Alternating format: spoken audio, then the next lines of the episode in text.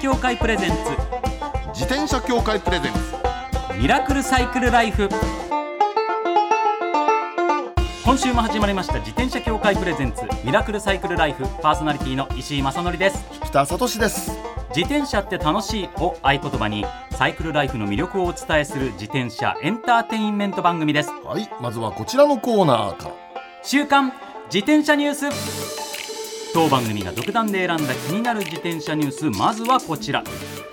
東京都がタンデム自転車の2人乗りを解禁へようやくですそうようやくなんですよね今今ね はい2023年でしょそうです一番最初の長野県のスタートはいあのタンデム自転車の始まりは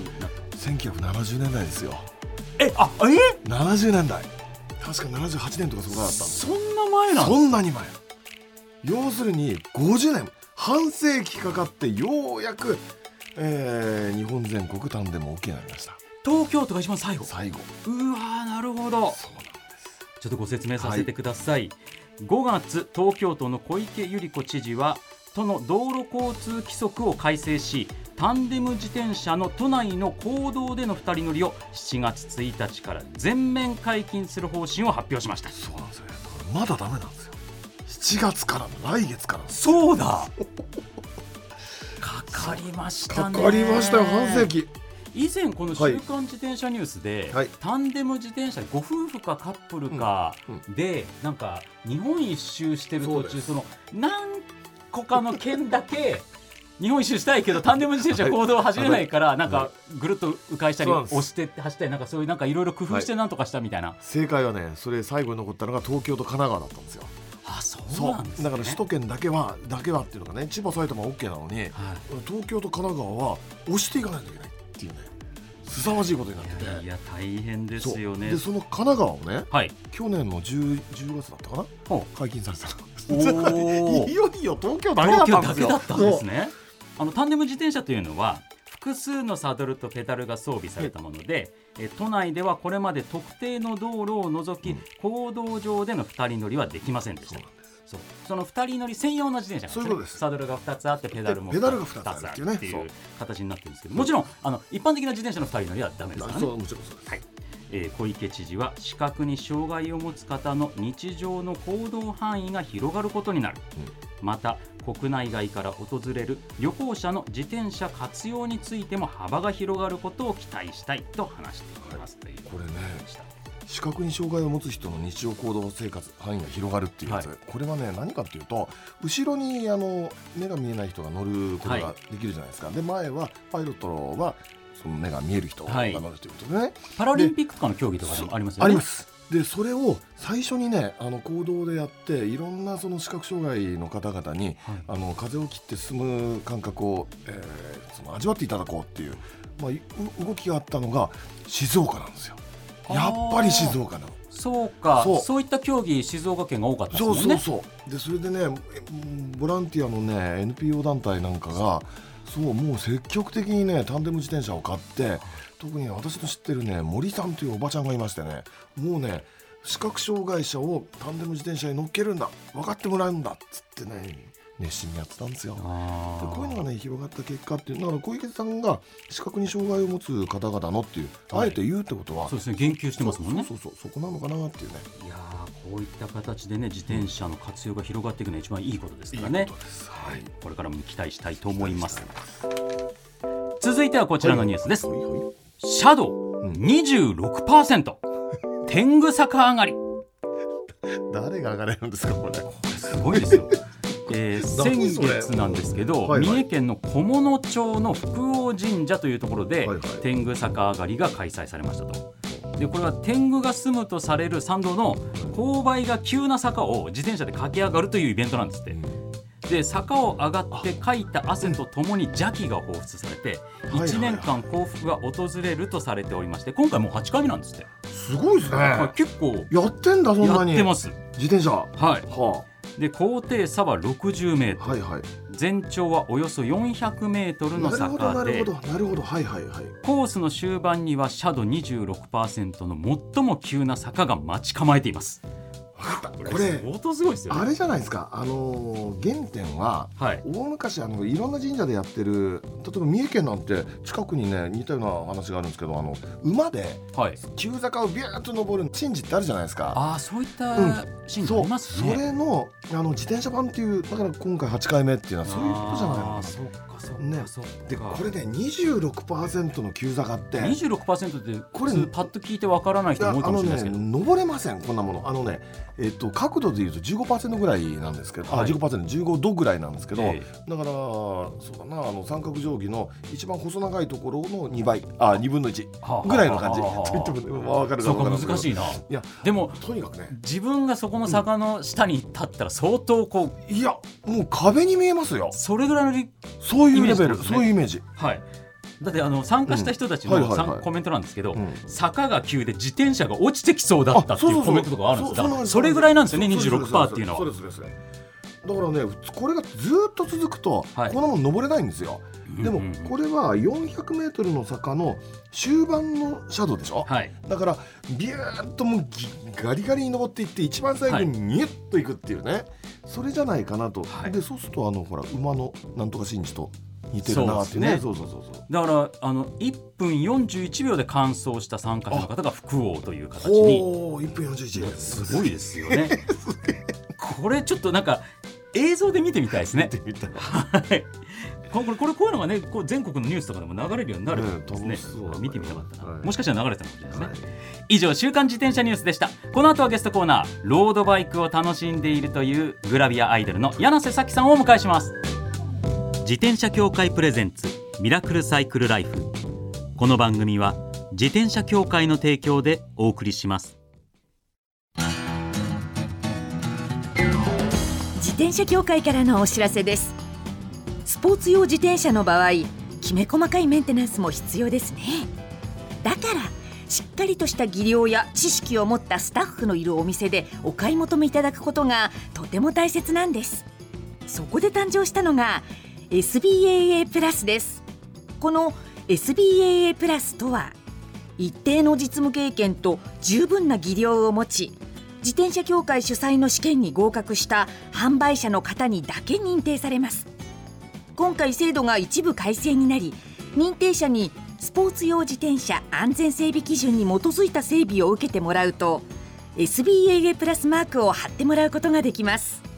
だから SBAA プラスマークはしっかりとしたメンテナンスを行った安全安心の証と言えます SBAA プラス認定者のいるお店でメンテナンスを受けて快適なサイクルライフをお楽しみください SBAA プラスについての詳しい情報は自転車協会 SBAA ホームページ SBAA-bicycle.com までさあゲストコーナーですグラビアアイドルの柳瀬咲さんですよろしくお願いいたしますよろしくお願いいたします。よろしくお願いします。 はい柳瀬さんあのはい。まあねはい。あれですよ何ですかあくまで仕事のためにはい資料として見たんですよ僕は、はい。はい。グラビアの写真はいっぱい見ましたよいやいやいやいや。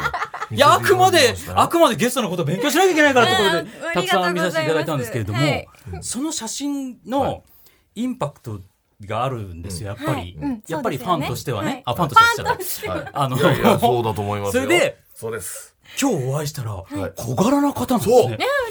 でなんか可愛らしいタイプで驚きましたびっくりした。なんかやっぱり写真ってお一人でバーンって写ってるから。そうそうなんですよね。ねでなもんか多分あの石井さんが調べてくださった写真の時って、うんうんうん私まだ8キロぐらい太ってる時かもしれないです。あ今より。実はつい最近ダイエットに成功して、ほうはい、7.5キロ痩せたんですよ。あらまあ。あ、それは結構ですね。そうなんですよ。だって結構丸かった。ねし身長の割にっていう比率で言ったらだはい。って私が7 5キロ痩せるよりも全然もうインパクト強いですよねそうなんですよね、うんでも私バストが100センチあるんですけど、わおそれはキープしてはい難しそうですすごいでね。すねえ、ちなみに身長おいくつぐらいですか身長が152センチなんですよああ、それで7キロ、はい8キロ弱はすごいですちなね。みに石井さんも何僕は157センチ。 7センチかそっかそっかそっかそうなんですよ5。センチ5センチ僕の身長でも7キロって相当ですいやいよや。だと思いますよ結本当構に大変でしたねうん食事もやりましたし運動もしたしいやだからそういった中でね、自難しいね転車がどういうふうに関わってくるかなんですよ、うんいろいろお話伺ってまいりたいと思います。はい。では私の方からプロフィールをご紹お願い介いさたしますせていただきます。柳瀬咲さんは1988年4月23日生まれ千葉県のご出身です。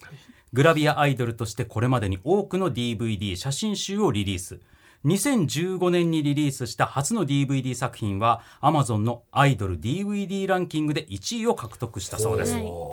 い、で実家は青果卸売業さんを営んでらして、ご自身も野菜ソムリエの資格をお持ちなんだそうですよ。はい。はい、そして念願のロードバイクをゲットされてサイクルライフを楽しんでらっしゃるということなんです。そう ですか。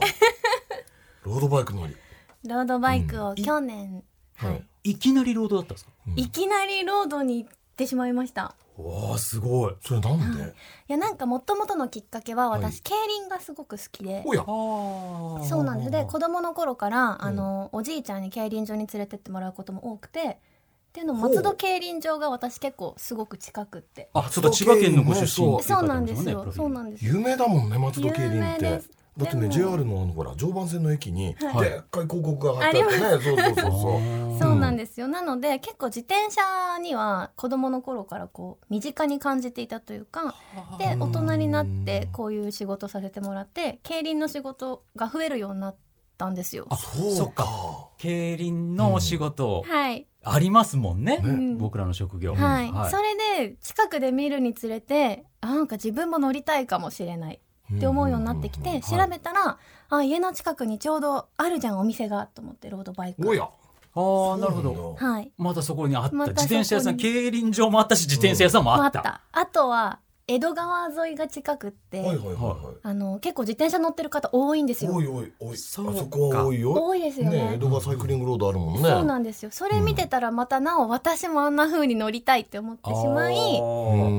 ーんよしロードバイク買おうっていうともと運動とかお好きな方だったんですか運動大好きで結構あのサーフィン行ったりだとかうん部活もずっとバスケ部だったり結構動くのは、あの見た目的にうんうんうん運動苦手そうな子、あんまイりメージあるかもありますよね、思っちゃうかもしれ そなういです正よ直正ね、直あんま動けなさそうなうんうんうんのがあるんですけど、うんはい動けるタイプの巨乳ですなるほどはいそうですかはいこちらから言いにくいことをあのさらりと言っていただいてすごく嬉しい ですそうなんですよそそうかうんじゃあもう思い切ってその、うんちょっとう街乗り風のとかよりももういきなりロードバイク行っちゃいたい行とこうとでバーンと行ってはいほいでたどういうふうに購入されたんですか、初めてだと何にもわからないじゃないですか何にも分からなくて、うんうんでとにかくどこのメーカーのが欲しいかだけを定めてほでその時にスペシャライズともう一個キャノンデールうあそうそうアメリカが好きなのね多分私の好うんうんみ、うん見た目あー完全に見た目から入ってしまったんで、ええデザイン的にかっこいいと思ったのがその2つで、おうあーでいっぱいネットで見てた時に家の近くにあるのがスペシャライズドだったから、そうそれもご縁だはい、ここだと思って、うんでお店まで行ってもうはい一から店員さんに聞いて、ああでもそれが一番ベストですよね,、まあ確かに本ね格的なものがしかもフレームサイズなんてものがあるっていうのも知らないですもんね、うん最初のうちそうそうその全く体の大きさに合わせたものじゃなないんといかけないとか単語でしか聞いてなくってやっぱうん競輪の選手とかもフレームがとかなんかこう単語単語は分かってるんですけど、うんじゃはあいそのフレームにサイズがあるだとか、ええ自転車自体にサイズがあるっていうのは全く分かってなかったので、うんうん行って一から全部測ってもあらうんですよーいいね。ねうんなんかまた明日と全も部しかしたらはい、 700C じゃなくて 650C みたいな 650cc です。や本っぱりか、あいいそ それいい自転車さ当ですそうあか？の体の形合わせて、はい車輪の径を変えるわけですよ、はいで 700C っていうのが普通のあのロードバイクの一般的な一般的なやつロードバででそれでそれにフレームを合わせながら調整するんだけどそうなんだ。ももっとちっちゃい方はね、はい 650C に最初からしとくわけ。対応700よりもそう少そし数字が小さくなるなるほど小さいです小さねい車あのねホイールの径はちっちゃくなっ径てがちっちゃくなるでそうするとねバランスのいいねいい自転車が組めるわけですよ。そういうことでそうですじゃああのしっかり測ってくださったのはもうすごくいい。すっごくいいそれ素晴本ら当しいいいです自よ転車さんああ嬉しい。最初に選んだのがじゃあ正解だった。だと思いますよ。大正解ですねよかった。で見た目でっておっしゃってましたけど、はいどういう色どういうあ形とのかなんか白とグレーが混ざったような色で。おや渋い。結構じゃあキュートな感じっていうよりちょっとクールな感じでも、ねそうそうそうかもしれないあんま可愛い色っていうよりは、いシンプルで長く乗れるものが良かったのおでおーでやっぱかっこよく乗りたいっていうのもあって、シンプルかつなんだどんな服にも合う色っていうのは、は結構ちゃんとプランニングしていきましたいやね一応あのーなんか私ロードバイクすごい高いイメージがあったから、そんなに買い替えることってできないだろうなあーって思っていったんでうううだから自分が長く乗った時にこれだったらかっこよくてそういうのは考えていきましたね。ちゃんと計画的一にね応そうなの結構勢いで買っちゃう人いるんですよあまあそれも大事だったりするんですけどねそれもうんそういう悪くはないけど気持ちの勢いがないと買えない時もあるじゃないですか、まあ高いあります買いあ物りだしまでもなんか冷静に結構そういなのろいよろ考えてね買われてるの素晴らしいですねその冷静さでもう一つ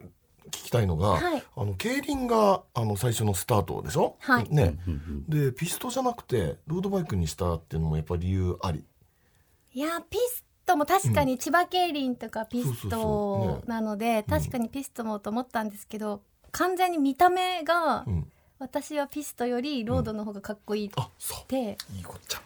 いいなるこほっどちゃいいこっちゃですいいこっちゃはい素晴らし いですピストはなかなかね初心者であれを街乗りに使うの難しいんでね難しいんだやっぱり、そうですね最初のうちは慣れないとなかなやっぱかり固定ギアはね特殊な自転車ですからねそうそうそのイメージはありますなんかやっぱりね、うんああよかったねロードバイク 650C はい素晴らしいでその自転車を買ったのはどれくらい前でしたっけ2022年12月自分のクリスマスプレゼントにと思って買ったんですよあじゃあももううまだ半年ぐらい、本当に、そうまだそっかほやほやちゃんほでやすほやちゃんじゃあその半年前に買う本格的なロードバイクを買うより前ってはいどれくらいまで自転車乗ってましたあの普通の子供の頃とか幼い頃からこれがうん高校生までで止まってたんですよあじゃあ結構離れてましたねだいぶ離れていてでもまさか自分が大人になって自転車に乗るって思ってなかったんですよ、こうええ興味を持ってうん乗るとは思ってなくて、だかはいら高校生で本当学校行くのに乗ってたのが最後で、それっきりだったので正直まず乗れるかから不安でした、そうですよねその状態からロードにいきなり行こうっていうのはなかなか勇気いりますよ ね勇気いりましたし、んさ初めてそのロードに乗った時にちょっと無理かもっていう あ最初あののはい、うんうんうんあ私買っちゃったけど、ふっくらふらふらするし ね結構怖いぞって、カチカチだしカーブが怖いんですよあわあわかりますよそれはわかりますか、カーブ怖いと思って、うん私これ乗りこなせるのかなってうすんっごい不安になったの覚えてます今でもでももう結構割とすぐに慣れちゃいました割とああもさうすがやっぱ新しいのに転んで傷をつけることが多分怖かったんですよ自分が転ぶって そうこだとよよりねもう自転車がっしゃ行きたくないっていうないっていう思いが強すぎてうんちょっとビビってるなって思ったんでいやもっと堂々と走るべきだと思ってちあょんーっと広めのところでうんあー練習して練習しました。いいねうんうんうん幼い頃ははい、その初めて自転車乗った時もすぐ乗れた方ですかいそれやとも大変でしたすごい大変だった記憶があってそれが、はいあの補助輪なしでいはい自転車に乗れる年齢ってうん4歳5まあそうね歳ぐらいですか、 5歳僕遅かったんですようんあ本5当です歳か6歳ぐらいだった気がするあ結構ゆっくり、はいだったんですよ僕はでなんかおじいちゃんがうん私といとこの年齢を、またおじいちゃんおじいちゃんいいねおじいちゃん自転車おじいちゃん自転車おじいちゃん、おじいちゃん大好きなんで、うんうんうんおじいちゃんが私といとこの年齢を1歳くらい私が下だと思い込んでて、うんうんうんでも実際2歳離れてたんですよはあはあはあでだから4歳ぐらいからまあ練習すればいいものを、まあ3歳ぐらいからもうなんでこの子こんなに乗れないんだ自転車っておじいちゃんがその1年3 歳と4歳の1年はあまりにでかい1年間ですよね大きいじゃないですかでも4歳だと思ってるんでおじいちゃんあ私のこそっと当時3歳だったうのんに、ななんでこの子はこんなに運動神経があってであそうおじいちゃん競輪好きだから乗せたいわけですよ、はいはい早はいく。はでもうスパルタ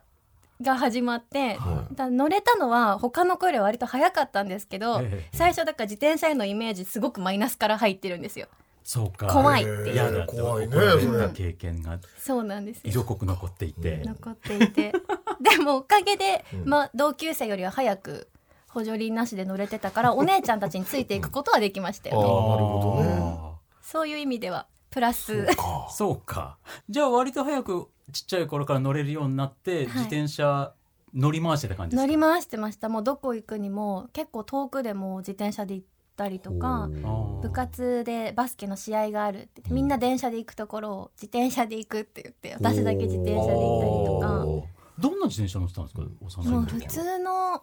子供が買ってもらうような普通の自転車だったんですけど、はい私なんか当時はうん派手なのが好きで、ほほうほうなんかほうタイヤがちょっと流行ってたんですけど、うんタイヤのスうポークがうんうんうん全部カラフルで違う色っていう、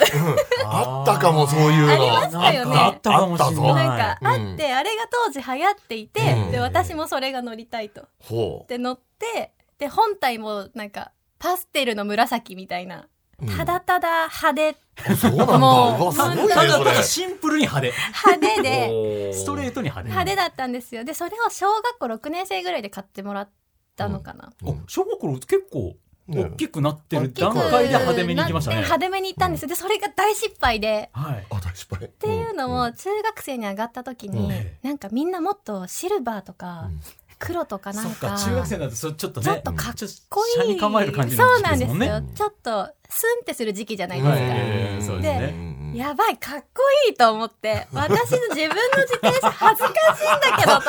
と思っそううんてでうんでなんか当時部活で、はいあのウィンドブレーカーを着てほ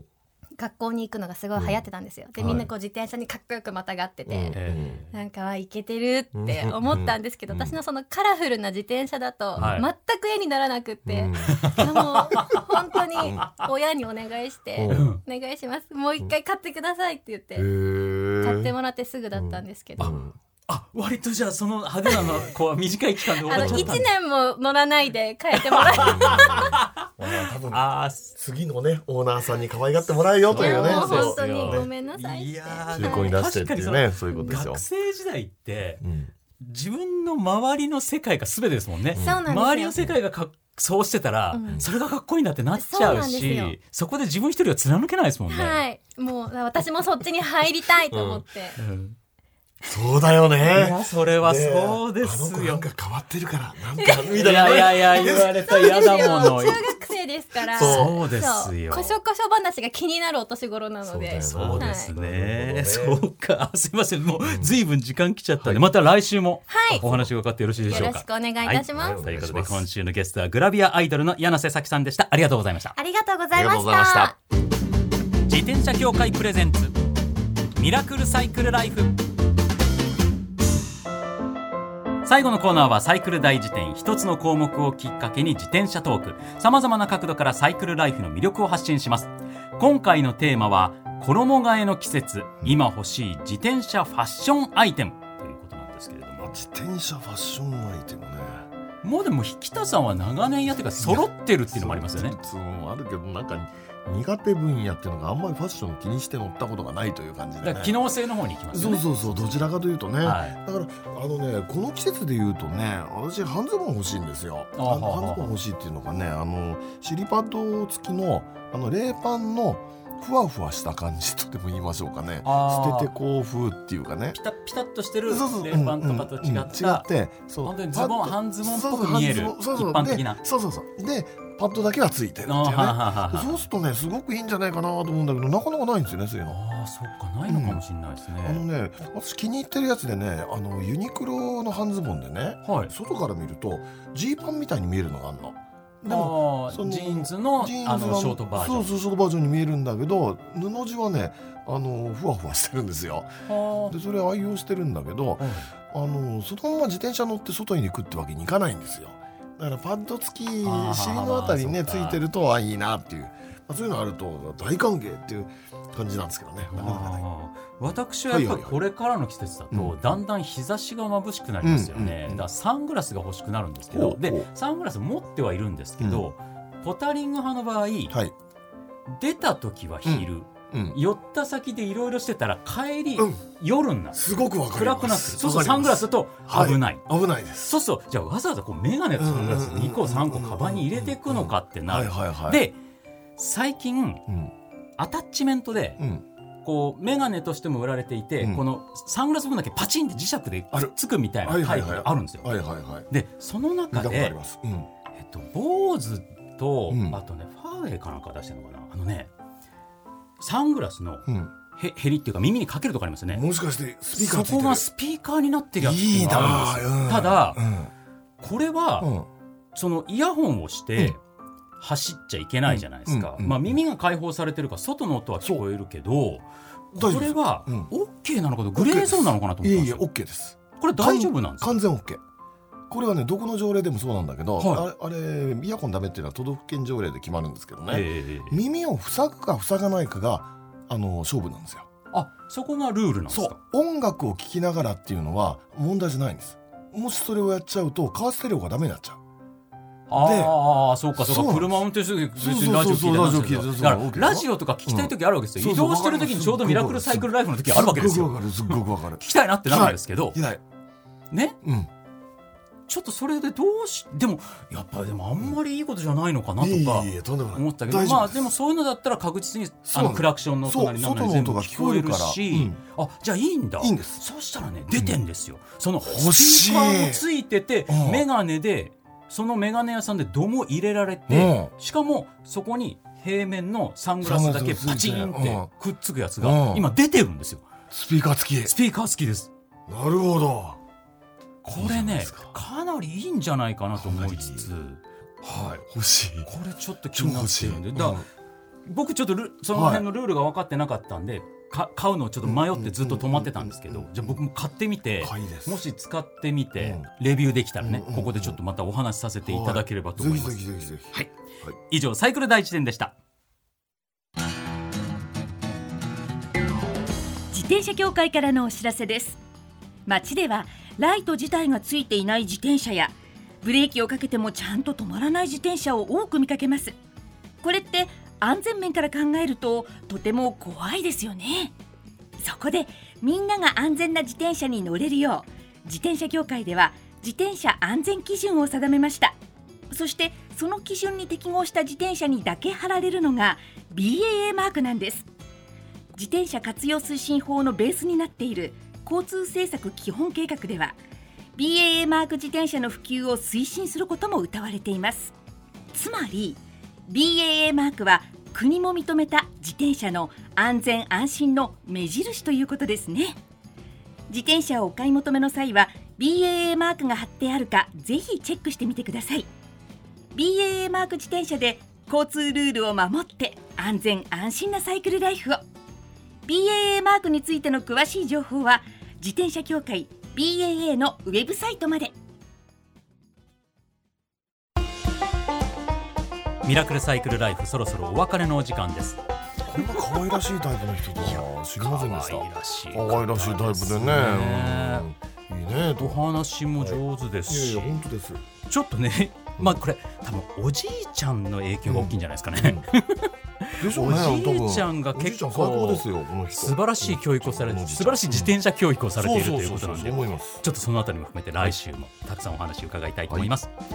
番組ではマイ自転車ニュースサイクリストあるある自転車脳内 BGM 募集中です忘れられない愛車の思い出も大歓迎採用の方には番組オリジナルステッカーを差し上げますメールアドレスはすべて小文字でサイクル -r アットマーク tbs.co.jp までお待ちしておりますお待ちしてます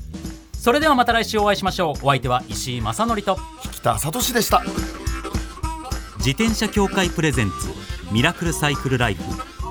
この番組は自転車協会の提供でお送りしました。